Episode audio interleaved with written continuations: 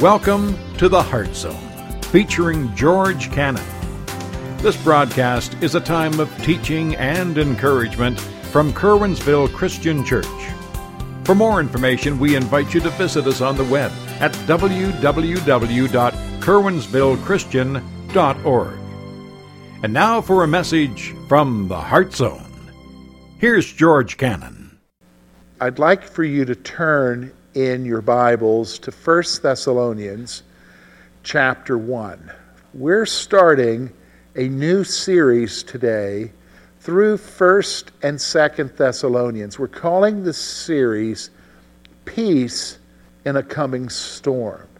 Because when you look at what the Thessalonians were going through, there was a time of turmoil. Theirs was a time of persecution. Theirs was a time of chaos and trying to know how to adjust to that. And that really is reflective of the time that we live in, a time in which we really are wondering about peace again. Because it seems like our society is coming unhinged for whatever reasons. And, and it's not our place in this setting to try to figure out why that is happening. We're just trying to figure out how do we deal with it? How do we exist as believers in the midst of it? And I think that this series is so appropriate for us. These two letters are so appropriate for us to consider. And especially this first chapter because when you're in the midst of it, and you know, because we've got the COVID crisis, we've got the economic crisis, we're watching the political and social crisis that's happening on our TVs and all the other forms of media that we have, we're, we're just left unsettled because it's kind of like what's going on. And then in the midst of that, you see the upheaval that's happening in the church, people walking away from the church, people, quote, deconstructing their faith and saying they no longer believe. And, and then you're like, wow, what, what do we do? How do we cope with this? And then you come to 1st and 2nd Thessalonians and you realize that there really isn't nothing new under the sun. That the issues that we're facing today have always been there and there's always the enduring message for you and I to hold on to.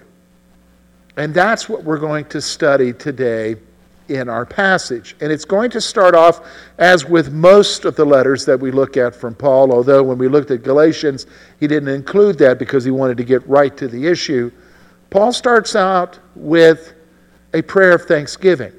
He's thankful for the Thessalonians because there's something that they needed to remember about themselves, something that they needed to be encouraged to look at. And I think that that's true for you and I. There is something in the midst of everything that's happening around us that you and I need to hold on to. You and I need to rest in, something to hold on to in the midst of all that we're going through. So, why don't we read verses 1 to 10? We're going to read chapter 1. Let's look at these verses together. Paul starts out his letter, Paul, Silvanus, and Timothy, to the church of the Thessalonians in God, the Father, and the Lord Jesus Christ. Grace and peace from God our Father and the Lord Jesus Christ.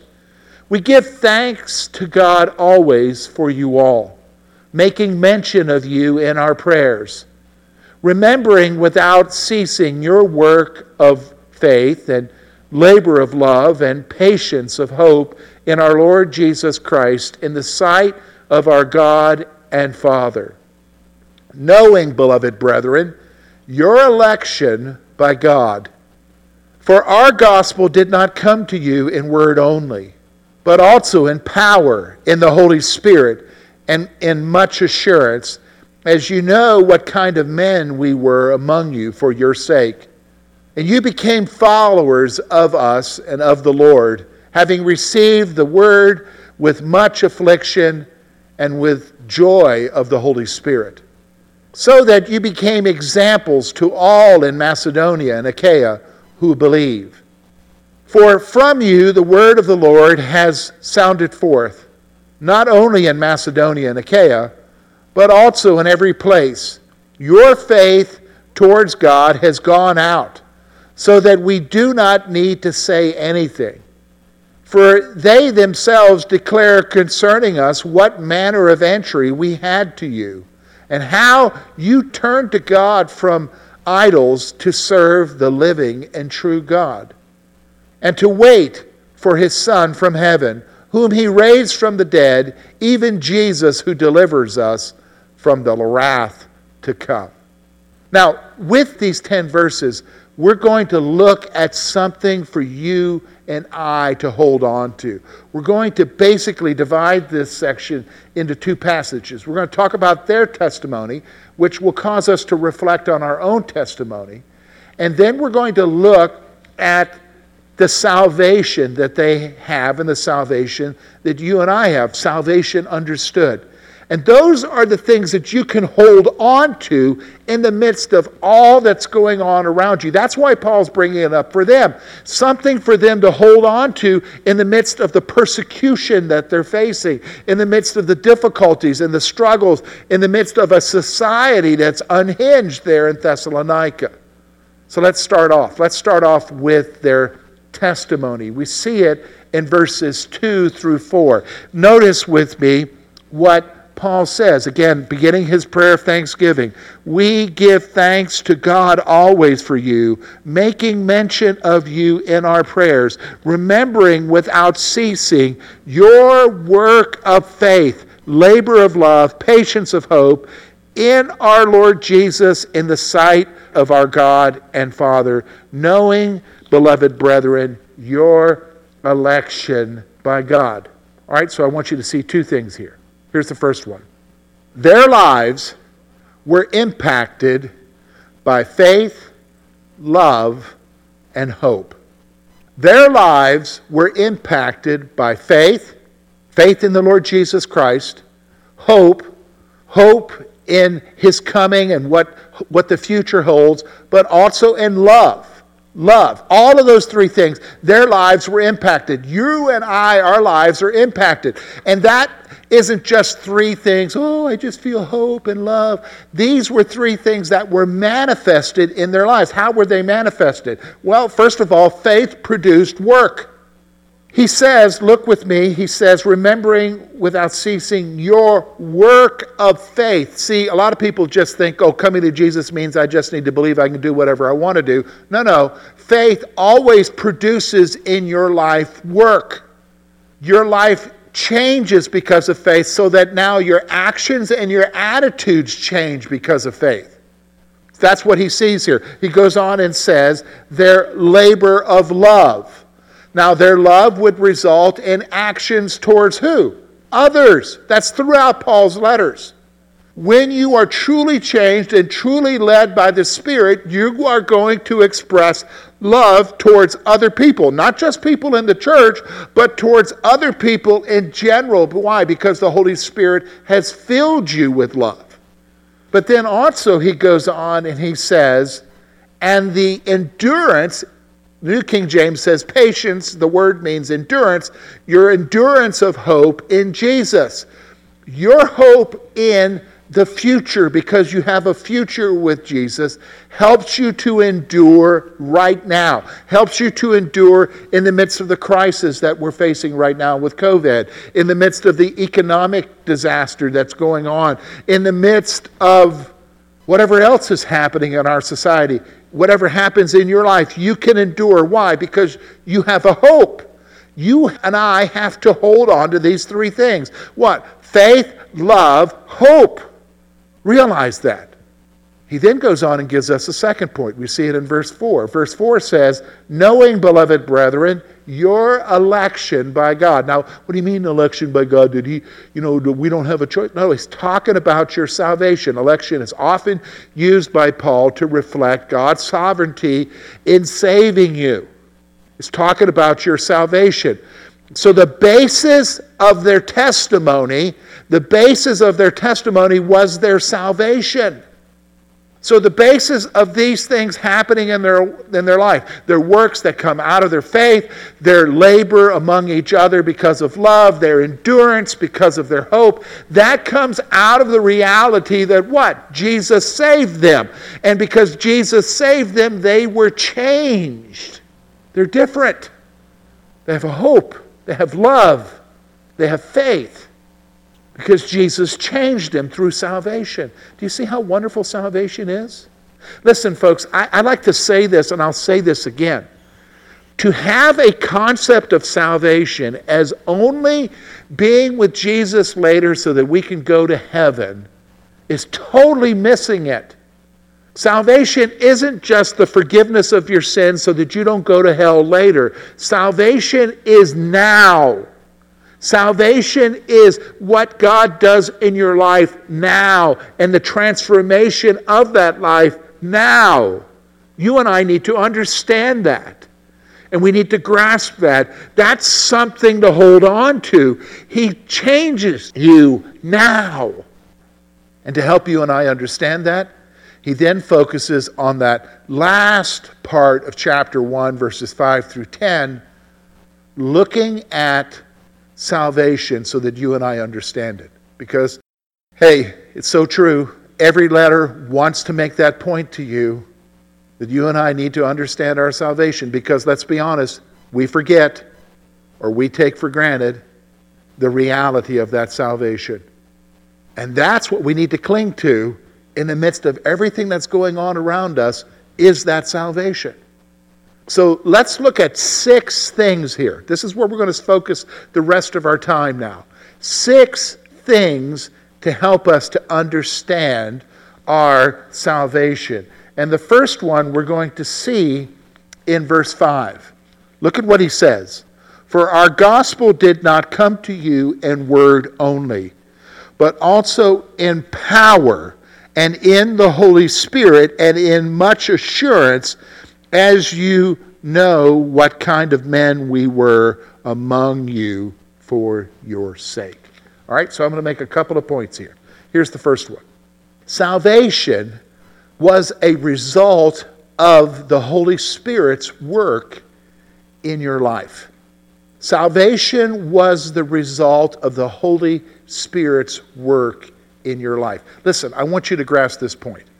When you think about the time that you came to an understanding of who Jesus was. When you realized that you needed Jesus, and you realized that He, the Son of God, died for you on a cross, and you realized that it is He who gives you forgiveness, and by faith, you accepted that gift in your life. You came to Him for salvation. That, my friends, wasn't because you just heard some words and agreed with them. Wasn't that what belief is? No, no, no. That was because the Holy Spirit gave you understanding. He opened your mind. He opened your eyes to see it. How can you say that, George? Well, if you go to 2 Corinthians chapter 4, he tells you that the God of this world has blinded people from the truth. They can't see it. But you saw it. How is that possible? Because the Spirit of God opened your eyes. And then, because the Spirit of God opened your eyes, you understood and you reached out by faith and you got saved. And the moment you got saved, it's not just that you came to some sort of enlightenment in your mind, you were changed by power. What power? The Holy Spirit. He transformed you. The old you died. That's what he talks about in Romans. The old man was crucified, the old you died the Spirit of God worked in your life. And you're different. You and I need to grasp that point. That's something to hold on to as you're, you're seeing all of the chaos that's happening in society.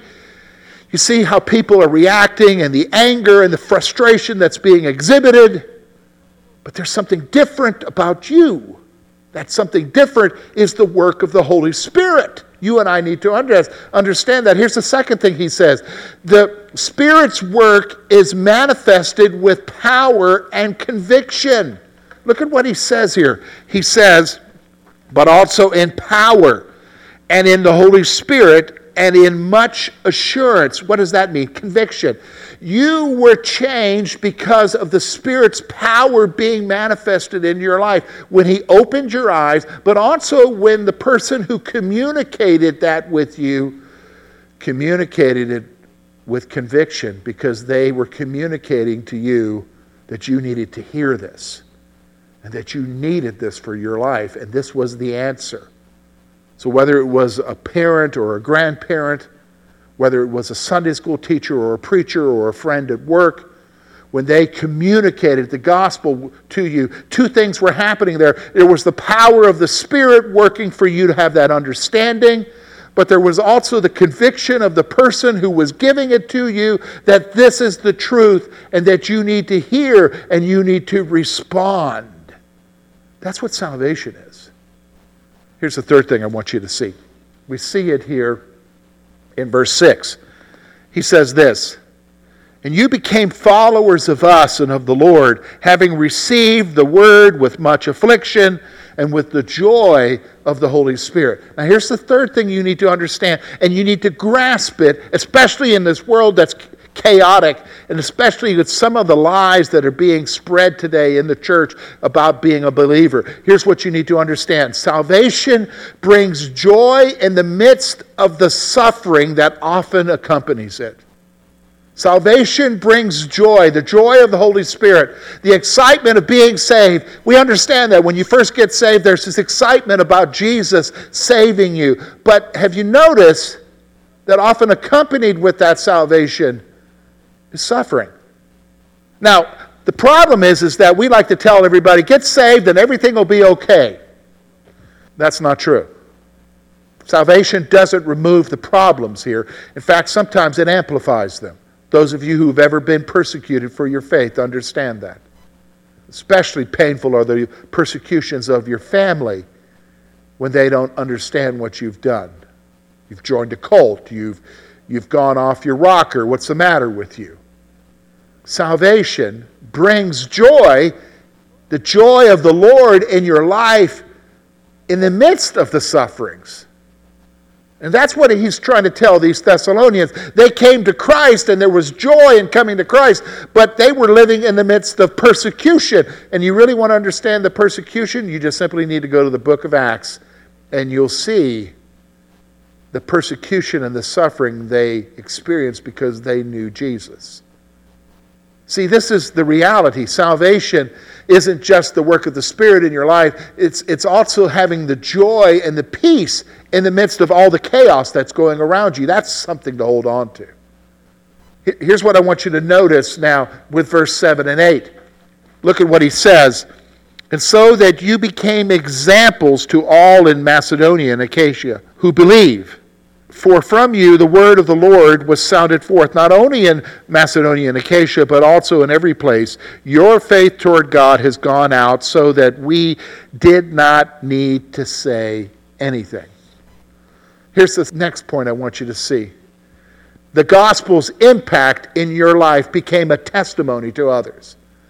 The gospel's impact in your life became a testimony to others. This is the reality of what I want you to see. When salvation enters into your life, it impacts your life in such a way that others begin to notice in you the change. They begin to notice in you the change of something is different about you. You have a peace now that you didn't have before. What's going on in your life? What, what's happened here? It becomes a testimony. And that's what he was saying about the Thessalonians here. In fact, their testimony was such that people throughout Macedonia, that's like people throughout their state, their province, realized that something was going on with these believers, that something was different about them. You know, it's often said, you know, how can you tell if somebody knows Jesus? Well, their life changes. Now, I, I can't tell you exactly what that change is for every person, but the reality is, is their lives change. Now, that tells you something. If there's no change of any type in their life, you have to question whether or not that person really knows Jesus. Or maybe they just simply say they believe. Because belief changes things. Why? Because remember now, who enters into the life? The Holy Spirit. And the Holy Spirit is working in your life to bring about change. To bring about change. How does that change happen? Well, he tells us here. Look with me, verse 9. For they themselves declare concerning us what manner of entry we had with you and how you turned to God from idols to serve the living and true God. Now, here's what that impact is, okay? That testimony is reflected in turning to God from that which is false. You want to know how somebody is truly saved? You begin to look at their life and you see them turning from that which is false. Now, you would say, well, we don't have idols, George. Well, we may not have physical things that we bow down to, but we do have our idols in life. It may be your work, it may be a hobby, it may be a person. But we do have things that we idolize. It may be money, maybe education, who knows what it is. But the fact of the matter is, is our adoration of things in life, our allegiances change. And we turn from that which is false in life to God wholeheartedly. And so that's the testimony of change that happens in their life. They turn from that which is insignificant and false to that which is real, which is God. Is that taking place in your life? Has that taken place in your life? Because of Jesus? Because of Jesus? Here, here's the next thing I want you to see. There's another aspect to their testimony that you and I need to hold on to. Okay? Verse 10 And to wait for the, his Son from heaven, whom he raised from the dead, even Jesus who delivers us from the wrath to come. Now, this wrath to come that he's speaking of here, that's referring to that time of tribulation that will take place right before he comes. That it is Jesus who delivers us from that. Now, listen to me that judgment that's to come. That testimony, that change of life, that testimony is reflected in a watchfulness for Jesus' return. So, when you're looking at the midst of all that's going on, the craziness that's happening around you, the society that seems to be upside down, you can have peace because you're holding on to something. Not just that your life has changed, not just the salvation, but that hope. Hope of what? That Jesus is there, that He's coming, that everything is moving towards His coming, and that He'll deliver you from the midst of the wrath that's to come, the promise of his deliverance. And you're watching for that, and you're living for that. See, that's what you and I need to grasp. That's what we hold on to. See, listen, let, me, let, me, just kind of say this to you. Okay, there is no promise in the Bible that everything in this world is supposed to be okay. Does everybody understand me? There's no promise to that. You can't go and look for a proverb that says everything will be fine. You're not going to find it. That's because everything in this world is not going to be on, uh, fine because everything is moving to a point of chaos to where Jesus then comes back and our hopes for a better society and a perfect society and this kind of society, all of that's meaningless. All of that's history shows us that. There have been times when Christians have taken over in places in hopes of establishing, we never do it. Never. Never happens. Never. Quit going there. Because it's not going to happen. There's only one who can do it, and it isn't us, folks. It's Jesus. What does that mean? He's got to come back. So you hold on waiting for Him, trusting in Him, living your life right now for Him till He delivers you. Till He delivers you. So you say, okay, George, what do we what do we do with this? Well, I got two things I want you to think about as we try to take what we're learning here about holding on to that which is important in the midst of the peace. From, from his letter here to the Thessalonians. Two things I want you to think about. All right? Here's the first one. You have to refocus your attention on the one spiritual reality in your life. You got to refocus your attention on the one spiritual reality in your life. You say, the one spiritual reality. What are you, what are you talking about, George? What's, what's the one spiritual reality? I, I don't understand. Here's the one spiritual reality, folks. You're either saved or you're not. You either know Jesus or you don't. It comes down to that. That's what the spiritual reality is, is you either have experienced salvation or you haven't. And you got to refocus your attention on that. Don't focus your attention on is society going to be this way it's always going to be before? Is things going to be back to normal? Will my IRA or my retirement funds be okay? Will will I have this and will I be able to achieve this and will we be able to do All of that is meaningless, folks, because there is no guarantee about any of that any of that. Jesus made that very clear in his teachings. Don't put your trust there where moth and rust corrupt, where somebody can steal from you. Don't put your trust there. There's, there's nothing that promises that life's going to be okay. So you got to focus your attention back on the one spiritual reality, and that is what? If you're a believer, that you know Jesus and that one day you're going to be with Him. And then there will be no more tears. And then there will be no more sickness. And then there will be no more death. And everything will be right and everything will be handled right. There will be no more sin in this world. That's where you've got to refocus your attention. You've got to hold on to the reality of your salvation. Here's the second thing I want you to see allow salvation to impact your everyday life in the storm that is around you. And we're in the midst of a storm, folks takes on various forms, but it's a storm.